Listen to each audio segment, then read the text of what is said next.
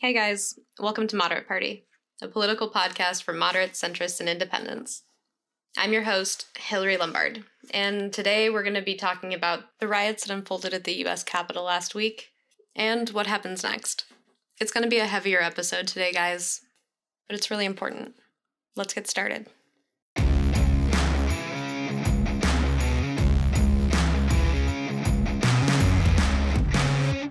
I've been struggling a lot with what to say about what happened last week.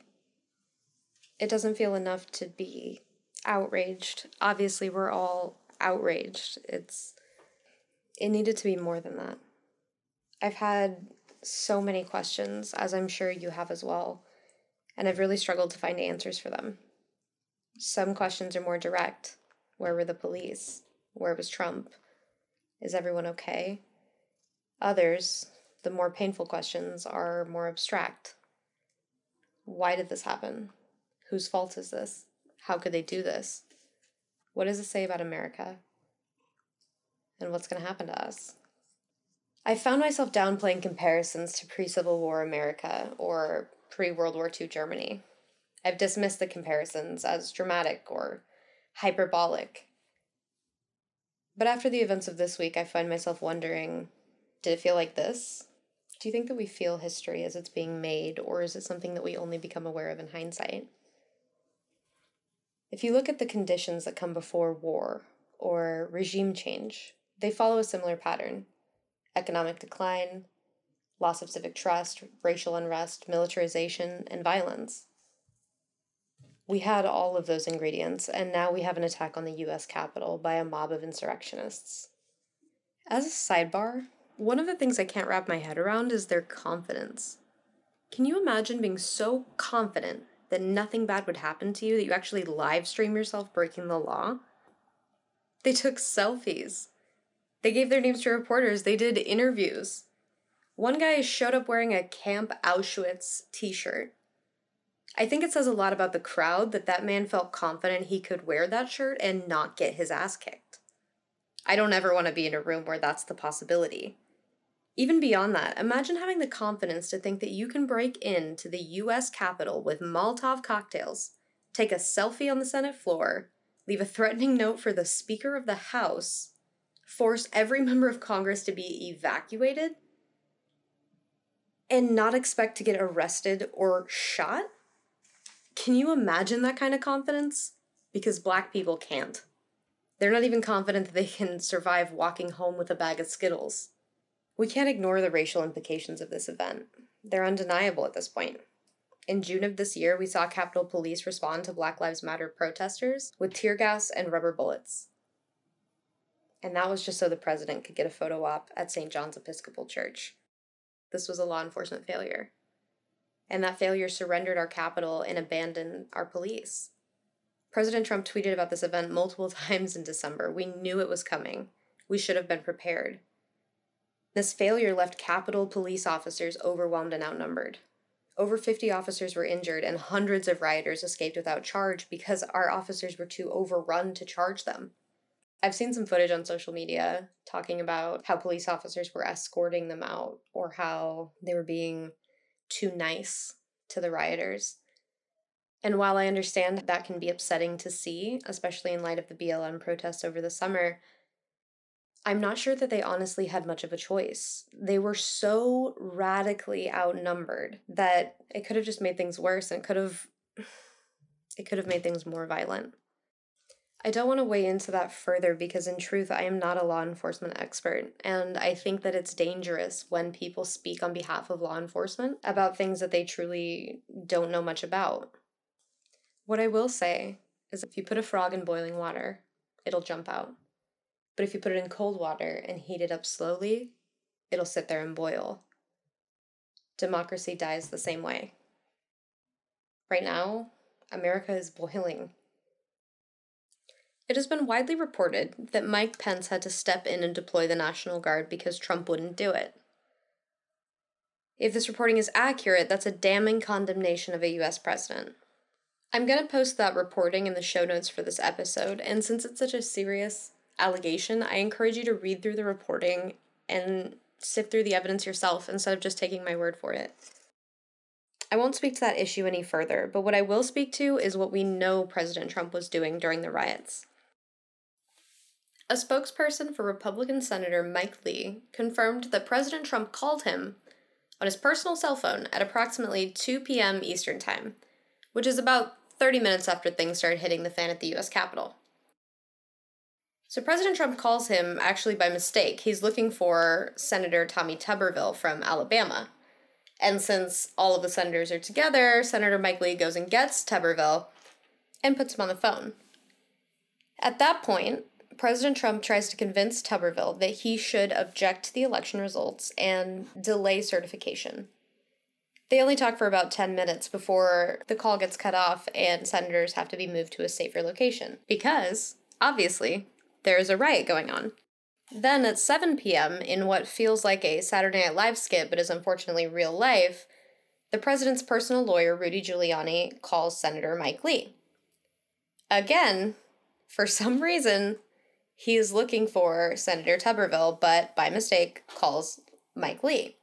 Now, Senator Mike Lee doesn't answer the phone because, unlike some people, he is doing his job. It's still like 7 p.m. that same day. Luckily, we all know what he said because Rudy Giuliani left a voicemail. And the audio leaked to the dispatch. I'm going to play that for you now. Or I should say, Coach Tuberville. This is Rudy Giuliani, president's lawyer. I'm calling you because I want to discuss with you how they're trying to rush this hearing and how we need you, our Republican friends, to try to just slow it down so we can, we can get these legislatures to get more information to you. And uh, I know they're re they're reconvening uh, at eight tonight. But, but it, it, it, the only strategy we can follow is to object to numerous states and raise issues so that we get ourselves into tomorrow, ideally until the end of tomorrow. I know McConnell is doing everything he can to rush it. He wants to try to get it down to three, only three states that we can test. Whether there are 10 states that we can test, not three. So if, if you could object to every state and along with a congressman get a hearing for every state. I know we would delay you a lot, but it would give us the opportunity to get the legislators who are very, very close to pulling their votes, particularly after what McConnell did today. It angered them because they have written letters asking that you guys adjourn and send them back the questionable ones and they'll fix them up. All of this paints a pretty clear picture of President Trump's priorities as a riot is going on, he is actively trying to undermine the election results. But I bet most of you aren't even that shocked by that. Trump, like an abusive spouse, has conditioned us to accept his behavior. He has become so outrageous, so extreme, that it has forced us to move the goalposts for what is acceptable. It's like when you come out swinging with racist stuff that we could never imagine hearing from the US president we start to become okay or even happy with just little bits of racism because at least it's not as bad as before, you know? When he took office, a lot of people were outraged. We have a more active citizenry than we've had in decades. But truthfully, a lot of us just got tired of being angry at every single thing. So we got used to being disappointed. We got used to being embarrassed by what he says and we stopped caring about the tweets. He sends out an average of 30 tweets a day. If you get mad at every single one, you're going to have a pretty shitty day every day. And then there were the Never Trumpers, Republicans that came out and said, no, that guy sucks. That is not our guy. That does not represent conservative values. He doesn't speak for us. Unfortunately, they got smaller and smaller as his presidency went on because they didn't find support. It was lonely your friends, your family, your loved ones, you were isolated from them, but then you didn't agree with the Democrats either, so you just end up homeless. And it's hard to stay there. So you start accepting his behavior little by little, and then here we are. I'm going to play a clip for you. And when you listen to this clip, I encourage you to take the president at his word. Regardless of your feelings for the man, listen to what he says and imagine that every word of it is 100% true. This is a fraud on the American public. This is an embarrassment to our country. We were getting ready to win this election. Frankly, we did win this election. If you count the legal votes, I easily win.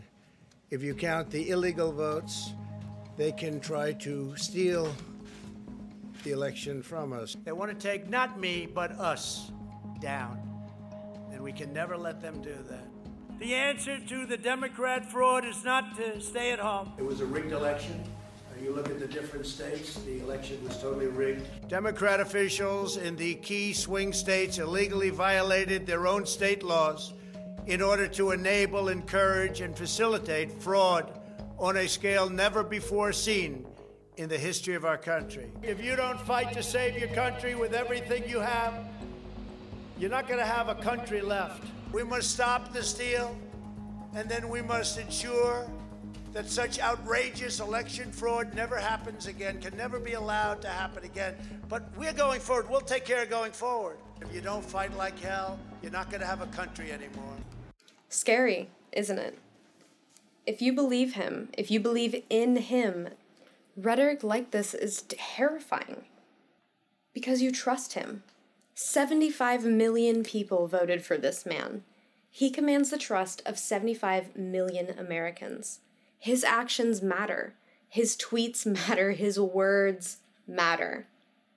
Speaking of words, I would like to play his words for you twice more. First, I want you to hear what he said to his supporters moments before they stormed the Capitol. Now it is up to Congress to confront this egregious assault on our democracy. And after this, we're going to walk down and I'll be there with you. He wasn't. He wasn't there with them. Maybe in spirit, but he was definitely hiding. Here, we're going to walk down to the Capitol and we're going to cheer on our brave senators and congressmen and women and we're probably not going to be cheering so much for some of them. Because you'll never take back our country with weakness. You have to show strength and you have to be strong. That is the President of the United States encouraging a mob of his supporters to march down to the Capitol and pressure members of Congress to object to the election results. Results, by the way, that he knows are legitimate. He has filed 57 legal challenges as of December 10th, and no court has been able to find a single instance of voter fraud. Rudy Giuliani, the president's attorney, when questioned by a federal district judge, even admitted this is not a fraud case. Yet still, he moves to undermine the election. I think that we all know why. Even when he sent out a video asking his supporters to go home, he couldn't even finish the video without getting out claims of voter fraud.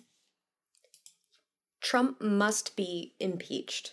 He must be removed from office. I don't care if there are only five minutes left in his term, he must be removed. Why? Because actions must have consequences. If the actions of the Capitol pass with a slap on their wrist, it will only embolden those who wish to do our country harm. If he is not impeached, he will leave office with zero consequences for his behavior, and he will be free to do worse in 2024. Not to mention the impact that that would have on his supporters. It is absolutely inexcusable that Twitter and Facebook have done more to hold the president accountable than the United States Congress.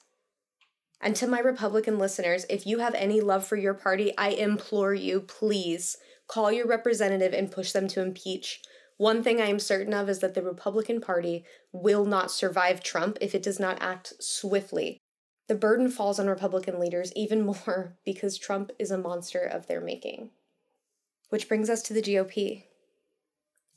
The GOP bears a lot of blame for the last week's events, and before I go further, I want to clarify I don't mean ideologically conservative people, or even people that vote Republican. I mean the Republican Party. Leaders within the Republican Party have routinely placed the success of their party and themselves above the prosperity of our country, the rule of law, and the voice of the people. They have routinely obstructed the government, blocked legislation, attacked science, raised the debt after preaching the gospel of fiscal conservatism. They've broken norms, they've spread lies and misinformation, They courted populism and fostered rage and grievance within their supporters. They stoked anti government sentiment and exploited it for personal gain. They villainized Democrats so much that anytime they actually did compromise, their base felt betrayed. Just look at the data. In the 2016 Republican primary, 60 to 70% of voters opted for an outside candidate, with insiders and party leaders earning less than 20% of their support. The rage and grievance they stirred up in their base became something they could no longer control. It is Frankenstein's monster. I considered pulling this critique about the Republican Party because I was worried that it would call into question the moderate nature of the show. I thought that going at one party over the other would make it appear I wasn't speaking from the middle, or that I wasn't representing a moderate point of view. But that didn't sit well with me. I'm telling you this because it is the truth. Sugarcoating it doesn't help anyone.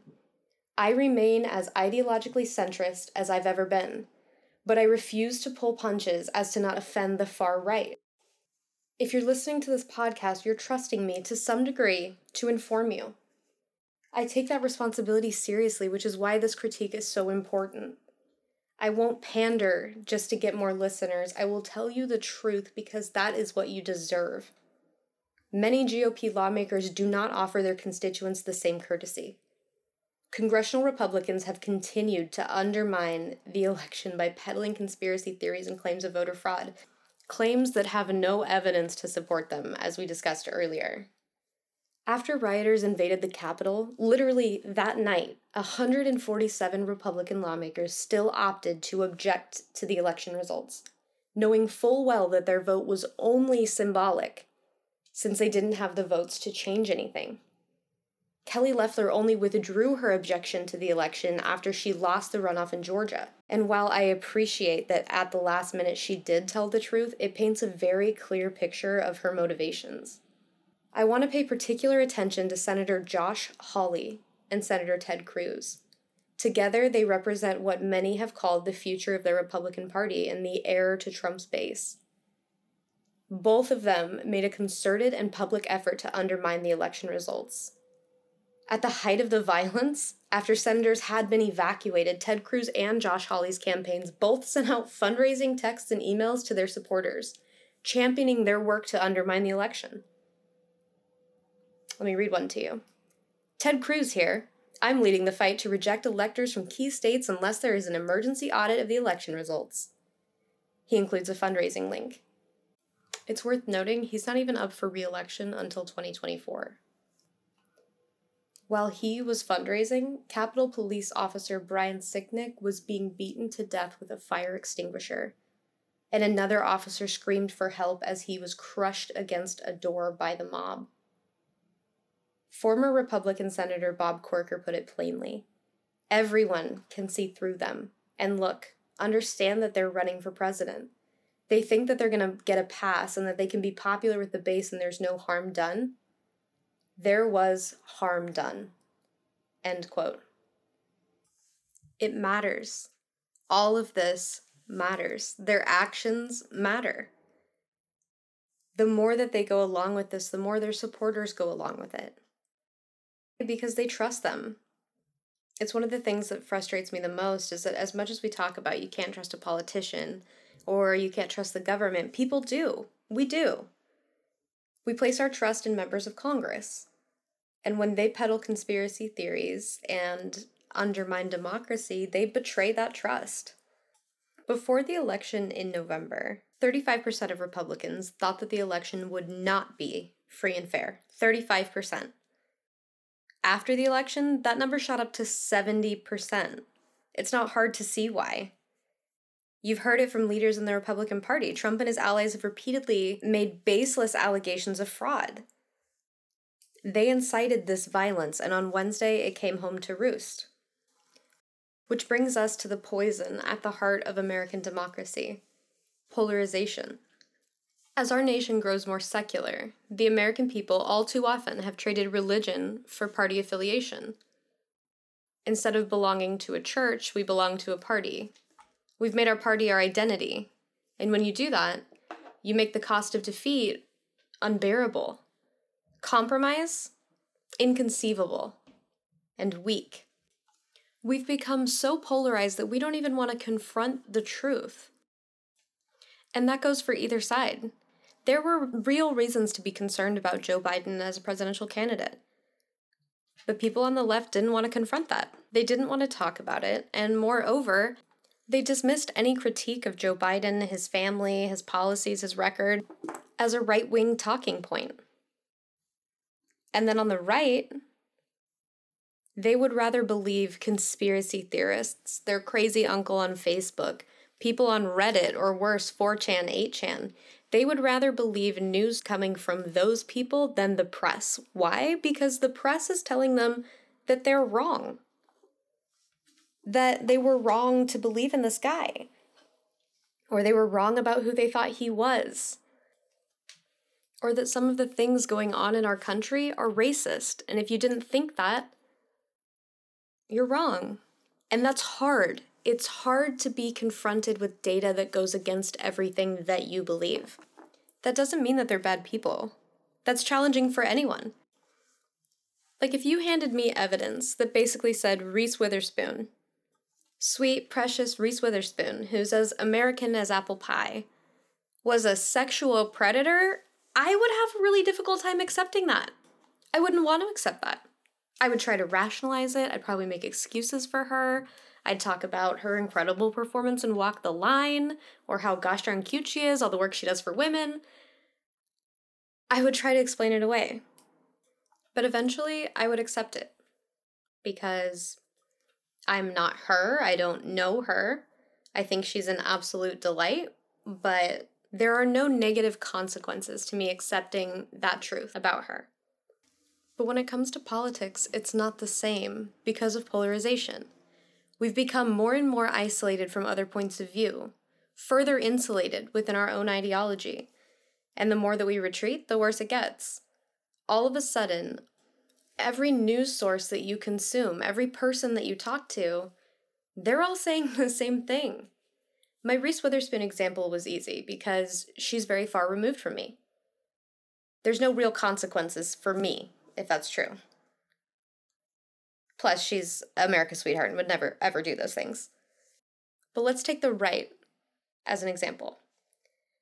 If they were to accept all of these things that the media accuses Trump of doing to be true, if they believe them, then it means not only are they wrong, but their husband or their wife is wrong, their sister is wrong, their brother is wrong, their friends are wrong, their mom is wrong, everybody that they know and respect. I mean, even the people that you see on TV, they're supposed to be telling you the facts, the news. All of those people must be wrong. And that's scary. It's destabilizing. You'd have to start over or go at it alone. And that's really hard. And honestly, most people would rather have it easy. It is easy to consume information and just believe it to be true. It's likewise easy to consume information and believe it to be a lie. What is hard is discerning for yourself what is true and what is false. Especially when we've become so polarized that there's nobody around you to help you that it would actually put you in opposition to everybody that you love. Consider this. Think about all of the things that you believe in. Things like reproductive freedom, pro choice, pro life, gay marriage, um, gender expression, religious freedom, guns rights, the death penalty, um, what role the government should play in society, free speech, environmental issues, um, businesses, healthcare, who gets what, and from who, how much do we pay in taxes. All of those beliefs have to line up with one of two parties. In the 70s and 80s, you had some more, you had more options, right? So you could be a liberal Republican or a conservative Democrat, and you wouldn't be alone or you could just be Jim from down the street and your identity was not defined by your political party. But what's happened is that we take all of the things that we believe in and we project them onto one of two parties. And we start to line everything up behind that. Like, what type of, what news do you read? You can tell if you're a Republican or Democrat. What food do you eat, Republican or Democrat? It's become so stupid that it's like Democrats care about teachers, Republicans don't. Republicans care about the military, Democrats don't. None of that is true. Like, who's out here trying to take things away from teachers and the military? Nobody really wants that, but we are forced to choose. So it's not do you want to take things away from teachers? Do you want to take things away from soldiers? It becomes do you want to take things away from teachers or soldiers? And your choice puts you in one of two parties. So all of a sudden, everything that you believe in is associated with this one party. So if that party loses power, what does that mean? It means that everybody that voted for him was rejected. What they believed in was rejected. Their vision for America was not the one that we chose to go with as a majority. That stings. It didn't used to sting as much because this used to be one of many choices that you would make. But now, in a lot of ways, it's the only one. It decides everything about you.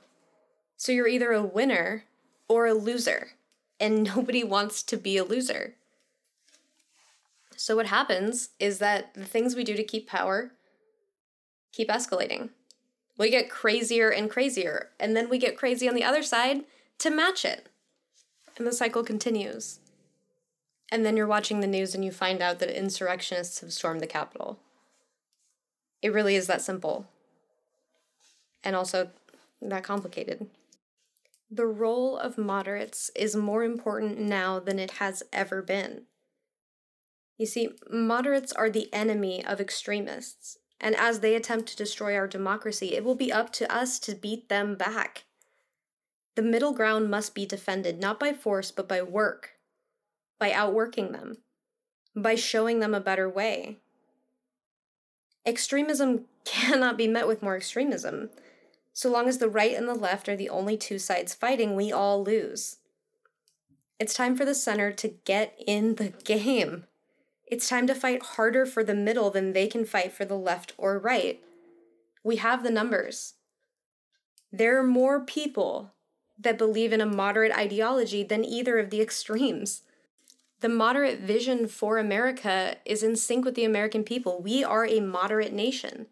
Yet you're hard pressed to find moderate members of Congress. We need to defend the center and build a middle ground so safe that people from both sides can come back to it. Democracy is not a certainty or some God given right. It's something that we work for, it's something that we earn. We've surrendered too much ground to extremists. We've allowed them to steal into our homes and infect our fellow Americans. They've broken apart our families. They've taken our friends. We've allowed them to degrade the press and inflate QAnon until both are equal. We've allowed them to replace debate with hate and make compromise cowardice. The goal is no longer to solve problems, it's to make them so that the other side can't get anything passed. They've done all of this because we've let them. Moderates have become disengaged or we've radicalized because the middle can be a pretty lonely place. It makes you an enemy of both sides, but there's strength in numbers.